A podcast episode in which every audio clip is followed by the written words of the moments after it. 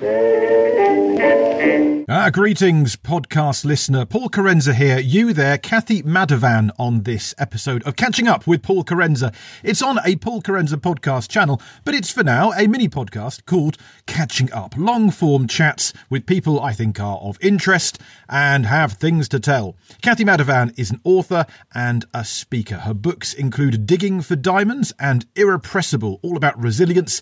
We talk about the bits of lockdown that actually we'd quite like to cling on to now that lockdown is lifting. We talk about pause for thoughts. And for that, it could be useful to know that there's an OJ Borg hosted middle of the night pause for thought on Radio 2.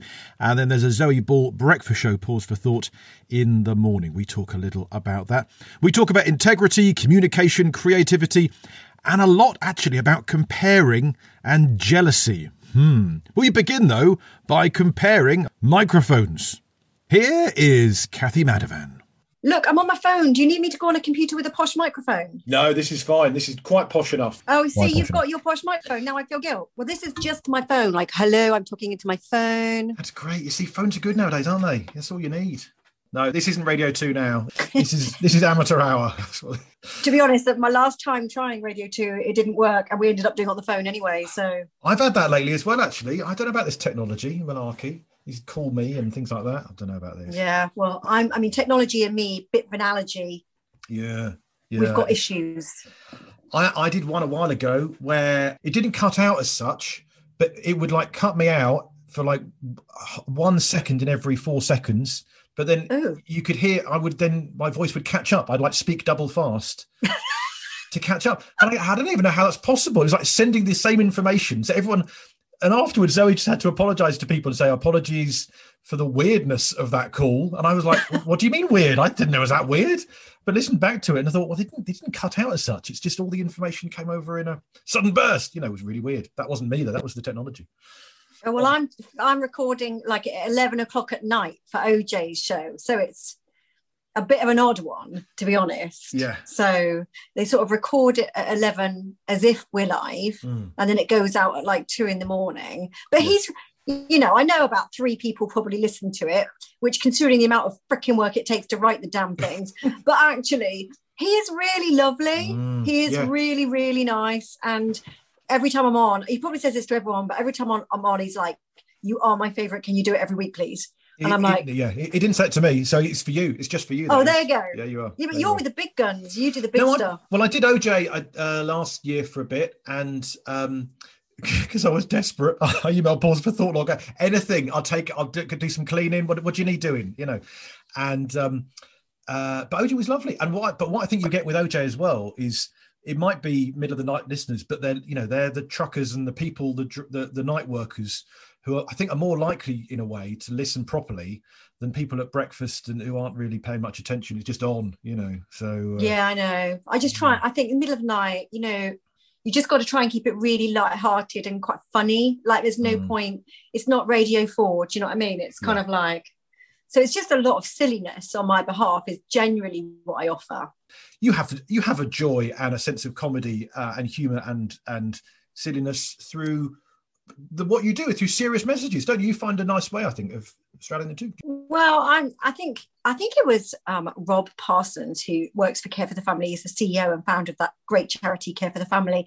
And I think it was him who once said, "If you want to impress people, tell them about all your strengths and the things you do well. But if you want to connect with people, tell them about your vulnerabilities." And I think if I always talk about like closing the gap, you know, minding the gap. And I think if you can, if you can write stuff or you can communicate stuff and a lot of comedians are really good at this, a lot better than I am, of going, oh, I'm just like that. I recognize that. Like Michael McIntyre is like the king of it, isn't it? Where you you just recognize yourself in the story and go, yeah, I do that as well. Like, you know, I, I fight with my husband over the dishwasher or, you know, I, or whatever it is. Then you kind of create a little bit of, yeah, a little bit of chemistry, I, I hope. So that when then you are saying something that is a bit more meaningful. It's like it's got a little bit of context that, like a platform, you've built a little bit of a bridge between you both, mm. I guess. Yeah, if they're laughing, they're listening. Is what they're saying. You know. And, oh, is uh, it? Oh, good. I like that. I think so. Yeah, I think so. But I, I, I've realised recently that I, I, I, have put to, I put to bed an old version of, of my stand-up persona a few years ago, and I was sort of, and it was just a, you know, you have different personas. Well, I just I, I was doing jokes. that I, I was never Frankie Boyle, but I was doing some material that I wouldn't do nowadays, and and I sort of always saw it as like you know you got to punch up, not punch down. You know, not belittle people. I never, I was never you know knowingly racist, sexist, homophobic, or any of those sorts of things. But I would have a go at certain celebrities, or or you know I was doing stuff that was going for easy targets in a way. And I think part of it is, as you say, make yourself vulnerable, have a laugh at yourself, and make you the butt of the joke. And go, look, this stupid thing I did the other day, locked myself out again, or whatever it might be, as opposed to laughing at other, go look at them, look, aren't they funny? You know, that doesn't, it doesn't really warm people to you, I think. And I've, no, it can be a long time to is, realize that. It's a bit of a, it's a bit of a thin line though, isn't it? And I think especially, you know, because I'm speaking in some contexts which are more serious and some which are more light-hearted. And I think sometimes, I think I'm old enough now to realize that sometimes some of that has actually been insecurity on my behalf. And, you know, I think sometimes it's quite easy to pigeonhole yourself as, oh, yeah, I'm that silly, funny person, especially as a small, bubbly female. You can end up getting quite typecast. So it's kind of like, how do you do that in a way that isn't just self depreciating or devaluing yourself like oh, mm. oh i i'm it's just me i only do this you know so that you can actually say stuff that is meaningful and serious. Um, it's, it's knowing really, it's having a confidence in yourself to know, yeah, I can own being funny, but actually that's not all of me. That's not, um, mm. You know, it's not the entirety of me. I don't have to end up as a stereotype in that. But I do think that that takes quite a long time to kind of keep working through that stuff. Well, it has for me anyway. Yeah, it's not easy, is it? And I think there's no shortcut to those things really but um and but then so for those of us who aren't communicators as well how this ties in with you know the books you've done you've talked about and your books about resilience and your book irrepressible uh, is a fantastic book that i thought was fantastic uh, and some of these are great life lessons that we can all benefit from. Um, is, does that all time with that as well then about you know you don't want to devalue yourself. You want to give yourself that boost and yet you know we're british we're not american. How do we you know how, how, do we do this? It's just not easy. Yeah well in fact actually irrepressible is a really good example of using quite memorable and sometimes quite funny it's 12 principles for a resilient courageous and fulfilling life it might be in the other order courageous resilient fulfilling. Yeah. um, but it's it's 12 principles and some of them are quite humorous. So like one of them is when the horse is dead dismount. So it's kind of like you know if if you've been flogging that relationship or that project or that job to death, hoping that you will resuscitate it with enough stroking, with enough time and attention, when everyone else can see, and actually, really, you know that you are in fact sat on something that has completely expired. Um, you know, there comes a point where it is not it is not a failure to step off the horse. It is actually courage and just the right thing to do to step off the horse.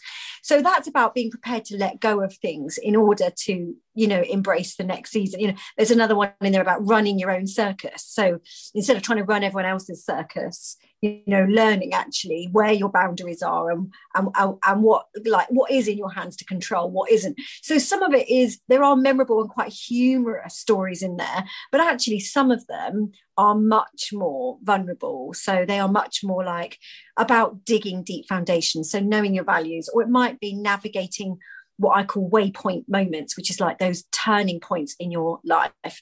Or learning to play jazz is a principle in there, which is about that not having a fixed mindset, but being flexible, being able to adapt, being able to embrace the bum notes that might take you to an unexpected melody.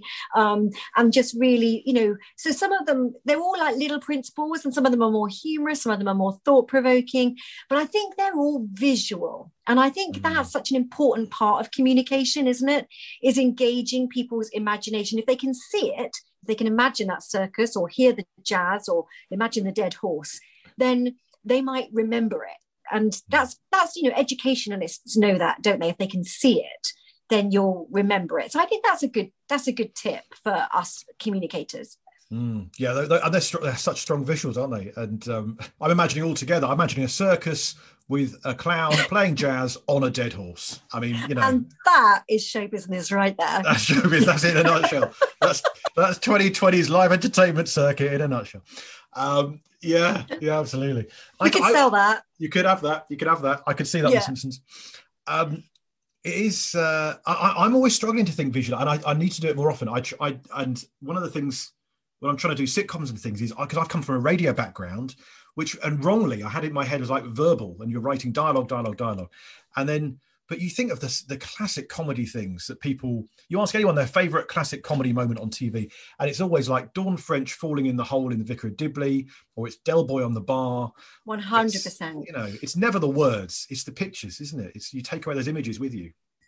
Yeah it is but that, those can be quite hard i think. But then maybe if you are thinking about a sitcom you might be able to imagine it more visually. And I do agree with you. And because I'm primarily, I think, a words person, if I'm not careful, I can get so excited by the prose. Um, and the crafting of a sentence, which you know I might get to the end of and think, oh well, get me, that was very zhuzhy.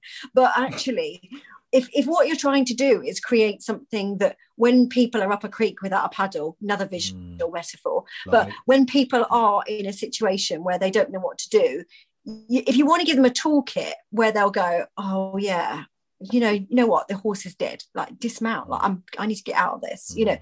or whatever. You just need to give them tools that are are memorable because life is challenging, and you know, and it is it isn't always easy. And I think wisdom that you can kind of remember that's, and I think that's why proverbs and axioms and metaphors are so widely used because they are things that we can just pull on quite quite quickly. So I'll often you know i'll often use those and i, I did in, in that book. Um, and often in, in, in radio bits as well. It'll just be a, a phrase or a thought or a quote that will be the launch pad. I don't know how you do yours. Yeah i, I was going to ask you that, that was my next question to you really. How do you how do you write a pause for thought then? Because i um I, I i sort of i had a bit of a, a bit of a, a structure um but i and i vary it actually. I, I sometimes start off with a, a funny uh, story or image or a thing that's happened. Um, and in fact, when I was doing more gigs and a bit more turnover of material, I'd often be thinking, right, I've not done pause for thought for three months. What new material have I got in the last three months that I could, all oh, that bit, that's kind of funny. That's nice. If I do that, that will get a laugh, that will come across well. Uh, and people remember that thing. But what, what's, what life lesson could I gain from that then, you know? And, um, uh, and like one of them, for example, was it's a true story. And I thought, I guess it's a similar thing. You, you, you find true stories, funny things that have happened in the last few weeks or months, whatever. So, for example, when they brought in the the the plastic bag, um, you know, tax thing, tax is it tax? Five pence a bag, you know. that was like it, didn't it? Something like that. Um, and so we, you know, so we took, you know, we we of course we start rucksack goes on now to go to the shops. And my wife went to the shops down walked down the road to the co-op, and she bought potato and some milk and some other things, just chucked it all in the rucksack, and then and then took the milk out, but forgot about the potato for for months. And so this potato, was like two months later, she's going, This rucksack, I'm thinking of selling this rucksack or getting rid of it. I need a new rucksack. She thought the rucksack stank. She didn't realize that it had this potato that was gr- and we took the you know to the bottom you find this potato that was growing roots it was trying to grow roots into the rucksack and portable allotment. It's a, it was thing. exactly, you know. So I thought, and it was a funny little story, and I thought, okay, well, let's, let's let's try something in that. And so I was there thinking, okay, is this about trying to put down roots where you can't find anything to grow into, or and in the end, I was thinking of it about um, about worries and burdens that we carry. Sometimes you carry burdens on your back around with you, and you don't realize until you take the thing out it's been there all that time and and it's been weighing you down and then you you, you suddenly find your life a bit lighter and freer but you've got to take that thing out to begin with. And um and all that sort of thing. So some it's often just a, a, an image or a story to start with but sometimes I tell you what people have no idea that is it two minutes? Yeah. However yeah, yeah. like how long it takes to mm. find that idea idea and then craft it into however many three have 300 how many words that is i can't remember i should know i'm writing one a week at the moment but um it, it just takes such a long time and you kind of feel like I'm, this is a crazy ratio of work yeah. to broadcast but it i mean i think was it spurgeon a very famous mm. preacher writer who said I would have made it shorter, but I didn't have the time. it actually yeah. to get something shorter and more succinct to get the idea and then the application or the thought and then to end it well which is always the mm. hardest bit oh, yeah. um, that's it just takes ages doesn't it to get mm. something mm. that you're pleased with and that kind of chimes well. It does it does yeah. Well that took 12 weeks for that potato to grow. You know i had to sit there staring at a potato all that time putting the potato in the rucksack every day my wife took it out. Um, i hope the bbc appreciate that kind of commitment. I hope so i hope so. I when i when i started pause for thought i bumped into richard coles at greenbelt um, just as i was underway and and so I asked. In fact, he's one of the first interviews I did for this podcast years ago when it was in a different incarnation as the as the Heptagon Club with lots of different guests. And so I asked Richard, saying, "I've just started doing pause for thought. How do I do it like you do it?" You know, he said, "A, don't do it like I do it. Um, do it like you do it." Um, and he said, just you know, he always writes to uh, to the to the length of the thing he's doing it for. So some ideas you have are are a book or a song or a tweet or a pause for thought. So yeah, if you've got two minutes, so I think again, it was really tricky to find out, but I, th- I, think someone once said 365 words. So I always go for that. I think, okay, one word for every day of the year. That sounds about right. Um, I normally try and push it to 400 because I think I'm a fast talker. I can get away with it, you know. Um, and I always assume I'll have a line or two cut as well. But uh, but yeah, just trying to find that idea that really only doesn't get too complicated. And often when I get a, you know, you, you and I both, we, we hand our pause for thoughts in, and then they come back from teacher with a red mark next to lots of lines that aren't going to make it. And the, the ones I do that come back with lots of crossings out are the ones where I wasn't clear on what I was trying to say. I right. maybe had two thoughts in there rather than one, and and yeah, which which often then comes out of if I've got a funny story or an anecdote and I'm trying to find the point within that, wedging it in. Yeah, you know, I, I often find two, you know, thoughts in there, and that's not what it's about. It's like it's that whole KISS, isn't it? Keep it simple, stupid. Like it really is. Find one thing. Who was it? Who I can't remember who said it about. It's isolating the dominant thought, right, because I yeah. think you know. And the trouble is, if you're a writer or a communicator and you've done some background work on it, you've got three or four brilliant bits of ideas or research mm. or another quote or a, you know, and yeah. and it's it's really hard because you think, well, this is too good. I must mm. deliver it all. Their lives will be bereft without it. Turns out it won't. And they don't know what you've cut. So mm. it's, it's better to polish that one idea rather but i get it i'm exactly mm. uh, and the other thing i think they you know on pause for thought particularly they want to make sure is that there's no use of the word we so you're not assuming oh, yes. that people yes. might agree with you or believe the same as you but you're you're very much using you know the words i which i really tripped into because i think in my upfront spoken verbal communication, I will often use we because it's quite mm. inclusive. And yeah. oh, did we all just yeah. think this sometimes? And maybe we do that. Or, um, yeah. but actually, I've had to really learn to undo that a little bit for, for mm. pause for thought. But I do think it's amazing that on our main, you know, broadcasting platform, there are still these moments that are um, you know, of contemplation, of just stepping back out of a busy program of talking about, you know, world pandemics and political shenanigans, and actually stepping back to kind of get that big picture perspective on what we value in in life and not everyone will believe the same thing and that's absolutely fine but hopefully there's some resonance mm. around the values of humanity that people can gather around and enjoy and hopefully they'll remember something. That would be good. That'd be nice. Yeah. Yeah. I, lo- you know. I love the fact whenever they've tried to axe it, or whenever, whenever you know John Humphrys a few years ago wrote a few pieces in a few papers about you know how why do we still have thought for the day, but it's the fans of it just rally round and go no way are you touching this you know and uh, and I like nice. to hope that will ring fence its future hopefully. I hope so. It's, it's, it's good. And it's a good challenge as a communicator mm. because I think you know, it's a very different challenge to writing a 50,000 word book. It's a very different challenge to writing a 20 minute online talk or, you know, face to face talk. And, you know, as people who play with words for a living, it is kind of learning how to craft those words mm. um, and, and communicate them in the right context for the right reason, bearing in mind the audience for that for that thing. So it's you know it's an interesting challenge and obviously highly highly paid. Absolutely. Really. Yeah, I mean we're just in it for the money. That's the reality. Yeah, speaking to you on your yacht right now as I am on mine, you know, this is it. This is it. Living the high life. Yeah. Oh, dear. Yeah. Never mind. Might be to buy a, a, bag of Haribo with my royalties this month if I'm lucky. Yeah, I know. I, I, used to come when we used to do it in person. I used to come. If I, I used to treat myself uh, to a, a, Greggs bacon, a bacon and sausage roll on the way out.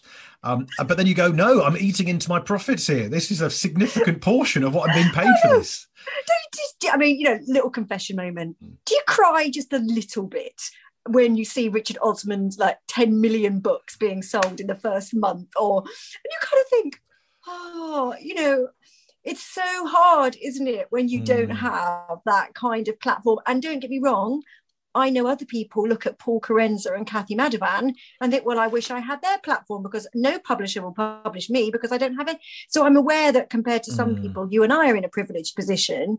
But I mean, you know it, well, it can be frustrating say you've, you've touched on a thing here we that i is an issue that I've been having for a while. I mean, and certainly, like you know, when when when doing the pause for thoughts in person, and especially when they've got celebrities in, and you look at them and they're plugging their latest book, cookbook, album, whatever it might be. And I've and sometimes I've had a book out that week as well, and Richard Osman, whoever's there, plugging his book, mention, mention, mention, and I sort of go, "Can I mention my book?" And the pause for thought, they go, "No, you can't mention your book." He can mention his and get it to the top of the Sunday Times chart. But we're not there for that. We are there to bring no. inspiration to the nation, um, not sales. Not self publicity. We're not there for self publicity. It's and it's tricky, isn't it? Because you look at them and go, "Oh, but look, come on, Gary Barlow, you don't need to. You know, can I just have a little ten seconds of your bit to plug my thing? Is that all right? Or just read this out, you know?"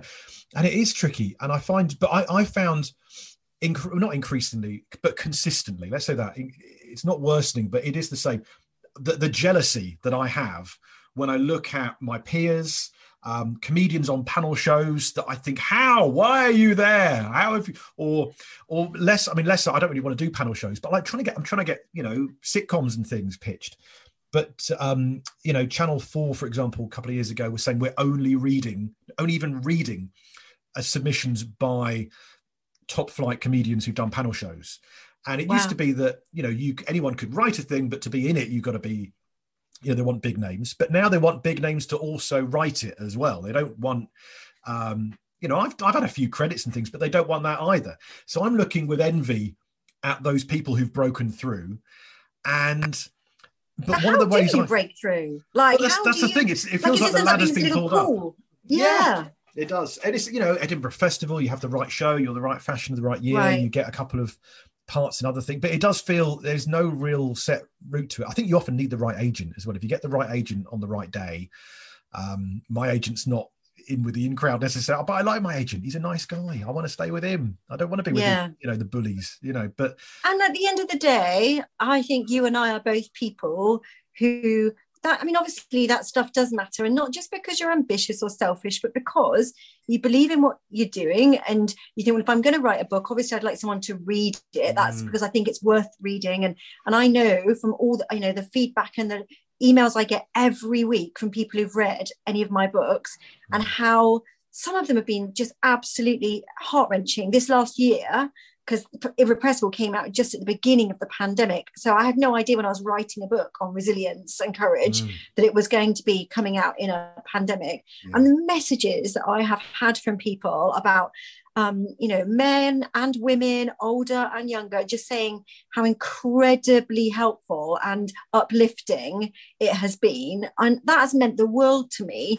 And so, although, yes, of course, you would like um, more visibility and more flat platform because actually what you want is to make a difference in people's lives. And that means getting those words in front of people and getting mm. those opportunities. But at the end of the day you kind of think the most important thing to me and i know it's the same for you is to be a person of integrity mm. who just does the best with what i've got. And yeah it's easy to look up look sideways at people and go actually i'm better than they are. Like what the heck is going on there? Um but also i just kind of think well instead of doing that what I, my job is to make sure i elevate and lift others up.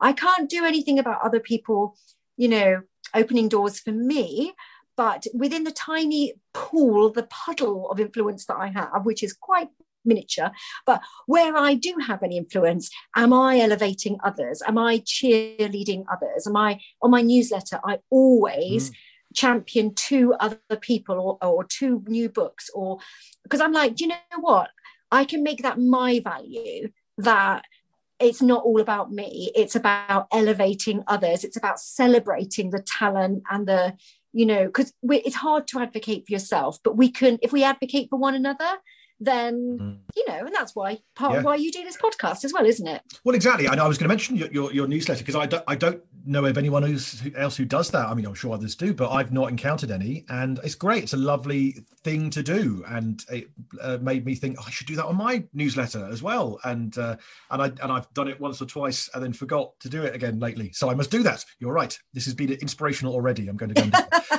but um, but it is. I think yeah, it's a great uh, and and you know we I, I certainly seek to be a person of integrity that does all those things. Uh, it, it, the the jealousy factor i've the, the the problem i found recently this hopefully goes back to the the making yourself vulnerable thing um earlier but the problem i found is with the jealousy thing i was rationalizing it for, for ages going it's okay that i'm jealous of you know i'm jealous of others and that's annoying but i put that to bed by saying ah but it's okay because others are also jealous of me and and that's not right. And i was going no that's not a healthy way of thinking at all.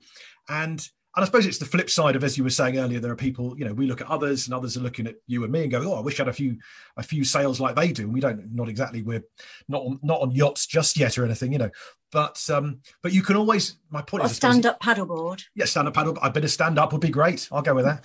Um, but you can always look at over your shoulder at uh, how someone else is doing um, and either you look ahead to the people you want to be, or you look behind to the people coming up behind you, going, "Oh, they're going to take over. What's going on?"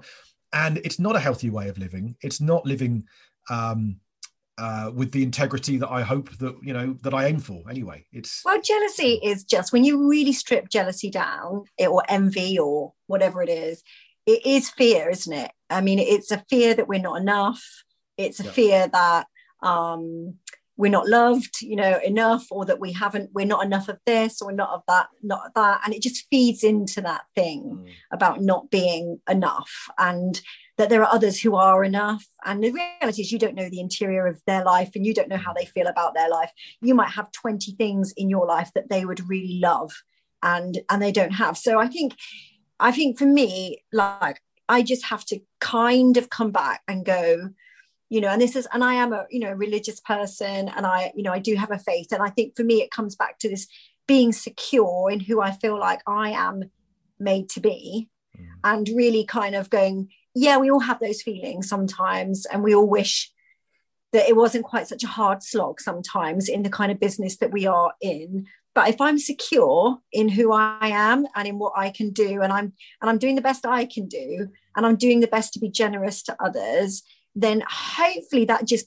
puts a pin in the balloon of comparison and jealousy a little bit. And don't get me mm. wrong, like we all have those days, but like you can't live like that. No, like you just can't. You just no. it's just not good for your mental health, is it? Mm. Totally, yeah. Yeah, I, I, sh- I, should also be saying, by the way, I don't. This is a minor part of of me. Hopefully, I don't walk around all day, you know, as green as envy as at the Frog. This isn't me for twenty four seven. No, I, well, it's a minor factor true. I've just zoomed in on lately. You know. Oh yes, and we all, and we all, and I think also, I think particularly in the pandemic, isn't it, mm. when so much of our usual work, especially in front of people, has been stripped away. Those people who are visible have become more visible, so it's mm. magnified a lot of that disparity, I think, um, between the major players and the rest of us who are, you know, scrabbling around, mm. hoping that we can qualify for one of the government's grants in order to pay our bills. So it's, you know, it definitely has highlighted that. And I, you know, let's face it,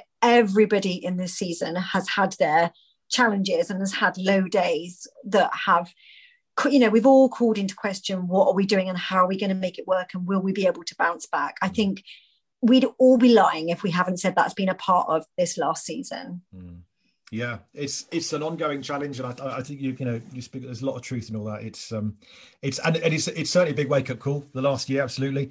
And um, I mean, I, I try and I mean the, the ideal that I aim for is to is to that I to to know that if it were just me in a room and a white celled room with a bottle of water with a not even a bottle, just a that will be enough. You know what I mean? You're not greedy, and, uh, just a glass. Not greedy, just a glass. Bottle's bad for the environment. But um, and I think that I mean this is I could, this is odd. This is going to sound odd, but I can think of two. This is also much heavier going than I was planning on being. But hey, we got onto it.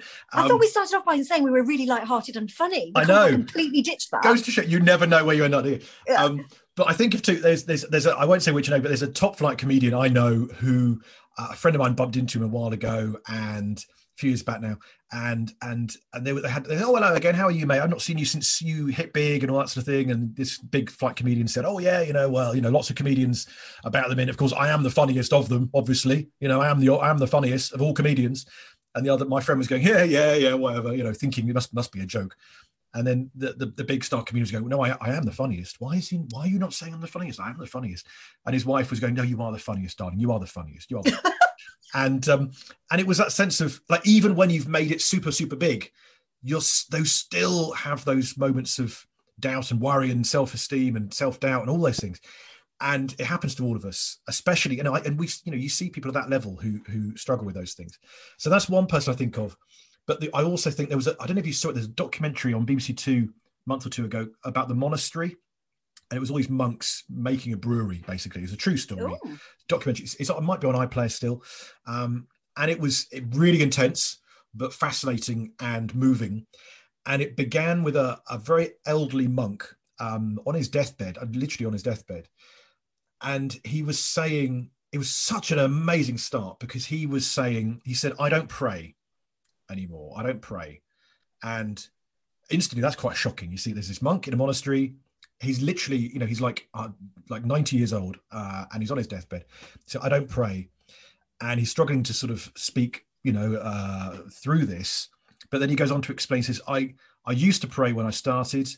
I used to have moments of prayer, and now he said, I've reached that point where my entire life is a is a prayer. Everything I do, every moment, I'm praying all the time, and therefore every single thing I do is in prayer with God and the wow. way he was doing it. And you could and that whole thing of i was saying that you know that you, you, without comparing to others just if you if you are a person of faith to see yourself as just that and go wow that is i don't even know how i would ever get to that point. But that's what an aim to be to be someone who is in total nothing matters. No one else matters. I'm not comparing with anyone. I'm just me and me and my creator. That's that's it. And it's that real sense of being present isn't it? And that each like each of our moments like that what we're doing can be like if we're present for them if we are if we've got enough self-awareness enough other awareness like that th- they can be to use you know a faith word they can be holy they can be sacred if you like mm. you know there's and you can see you see that don't you? You can see it when children are playing you know when people are gathered around the table eating when we are out, out in nature. Like there are so many moments where you just think and actually i do think going back to pause for thought that's some of what that minute can sometimes do or is just create a moment of wonder where we kind of like go actually like humanity and the planet is pretty special mm. and there's a lot of shared experience highs and lows. And you know each of those moments can count for something they can mean something. And you know if you want to look back on your life and go what what does that all meant? We want to we want to be mm. proud i think most of us of what we've done and how we've spent our life and and hopefully have some laughs along the way as well Absolutely. Of, of which this podcast has been full of them, obviously. Oh, it's been laugh a minute. Absolutely. I mean, it's been more like psychotherapy, let's be honest. yeah, somewhat, yeah, somewhat. So um, lift it, and we should wrap up soon anyway. But lifting it then before we go. What's um, what's uh? So you're writing knock, your not knock exactly. yeah. Man walks into a bar. I know he doesn't. They're all closed. Um, what what are you missing? What's going to happen when things get lift up again? We're, we're nearly on that stage of apparently everything back to normal. What's um what's the shops? What's the destinations? What's the what's the plan? Where are you going? What are you missing? What's uh, what's going Well, I think you know there are things like theatres and yeah. live performances and bands and stuff. But you know, I think it's you know it's the important things like bra fittings. You know, just being able to. I can't wait limit. for mine. I need mine. Yeah, I know, yeah. and you know, your moves are impressive. Yeah, I, I, have to say. It's a but, good job. This is audio only on this podcast. Yeah. no, there, there, are things really mm, that you just need to try on, aren't there? Like you can't, you can't, you, you can't just guess some things. You need to try things on. You need to be to, in some places in person. Oh my gosh, I can't wait. Although I have to take, I'll be really honest with you. I'm not a hugger. I everyone's getting very excited about hugging. Yeah. I not so much. I'm hoping to have a little T-shirt printed up which says social distancing still in place. You know, claim that I've got medical reasons or something yeah. for, you know, some very important reason why no one can come within two meters of me. I'm I'm wondering how I can keep that up. I've really enjoyed it. I'm only five yeah. foot tall. People hug me. All I get is armpit. That's not good, is it? That's not good. In fact, you know no. what? We, we were saying only last night, my wife and I, about, about the t-shirt thing, because we were they were they had it on the news saying hugging to be allowed again. And you think, how if, if this was a news story predicted two years ago, you go, what? how, how has this been hugging's been banned for the what? That's weird. And um, but we were saying one of our pet peeves is um, and it's lo- the rest of it's lovely, but the peace at church is um, you know we at our church everyone goes around and shakes hands and there's a lot of handshaking. And by the last hat you're just going this is meant to be a good thing. And i needed to bring the isogel just to you know it's, it's and and I, I i'm really enjoying the respectful bows. I I'm not oh, a big fan of the elbows. I always see the politicians on the news doing the elbows. It looks a bit weird, but um, I've done a bit of bum rubbing, which has been bum rubbing. Wow. Yeah, is that like brass rubbing? But um, yeah, I mean, I mean, with people I know fairly well, it's not like it's not strangers. There's a yeah. consent issue there, but so yeah. it's kind of people who I, I I know fairly well. It's just like just give a bit of a hip bump. Do you know nice. what I mean? But oh yeah, okay, yeah. But but yeah, it's um, it's yeah. yeah I, but I'm not a hugger, Paul. So I'm like, no, as long as possible, just keep it keep it at a distance. Mm don't want your armpit. No, fair enough. Yeah, yeah. I I think I don't mind. I think the the handshakes I, I could do without a handshake. I'm not a big well, and blowing out candles on birthday cakes. I think that can that can stay in pre 2020 days. I'm not, you know, let's just waft a bit of paper because I've been at birthday parties when they, do you want a bit of the cake, and I think I can see a lot of spittle on that. You know, you know, now that you've raised that, I don't think I can ever go back. Yeah, there's certain that, things, isn't there? Yeah, I think that you've that's insightful. That's got to stop now. Oh, I will say one of the places I'm missing is is is the harvest. I used to love a harvester. Big fan of the harvesters on the road. You are classy. I'm classy. I used to, you know, you leave early for a gig, go and find a harvester. And the, the then the buffet, the salad cart, I used to love that. And for years, my wife was saying, not very healthy, you know, all the way they share stuff. And I don't think I'll be able to look at a salad cart in the same way again now. I think since all this, you know, I'll be thinking of those descriptions on the news of where the particles are going to go between the the breathing of the customer on the tomatoes and all that. I mean, yeah, and there's all those things you never really thought about before. Mm. You know, it's kind of that had never been. You kind of don't think about people breathing on things, do you? It's not, not really. something. It's, but we what we do now. We've become those people. But I don't know. Will it? Will we? Will it just? Like, will it be a memory in a year's time? I don't. I don't know whether it will. I don't know. Time will tell. Time, Time will tell. Will tell. Indeed. Well, bless you. Thank you for joining us, and uh, and Godspeed. God, uh, Godspeed to your pen as well. I hope that uh, you continue. Uh, have you got another book lined up? We, is there one brewing away in the? Uh, I actually am supposed to have finished one by the summer, which is hilarious since I haven't actually finished writing the title yet. So, um, good sign. might get going on that. Thank you. Okay. Watch this space. Fair enough. Very good. Yeah. Uh, well, your book. Let me let me tell it a big one. Your books um, are uh, irrepressible: Twelve Principles for a Courageous, Resilient, and Fulfilling Life. Digging for Diamonds. Well, we've not even talked about digging for diamonds, have we? As well, but that's um, there as well for people who want the full works of Cathy Madavan. Yeah, have a little Google on my website. There's Absolutely. some info on there. Ah, there is. CathyMadavan.com has all you need to know. Do hire her for your speaking needs. Motivational speaking is what she does. Is that a term we use nowadays? I don't know, but that is exactly what she does. I think as a Mr. Motivator, we think of it as a very different thing. But Cathy is a fantastic speaker and great with businesses and groups and clients. So do look into hiring her if you need a bit of that in your life. Her books include Digging for Diamonds and Irrepressible, and they are highly recommended. Thank you for listening. Do stay subscribed. More fantastic guests coming up here on Catching Up with Paul Kerensa on this, a Paul Kerensa podcast channel. Do go back and explore our previous podcasts, including The Heptagon Club and Comedians with Books. And of course, I have another podcast called The British Broadcasting Century, telling the origin story of the BBC. Take care, be well, Godspeed and goodbye.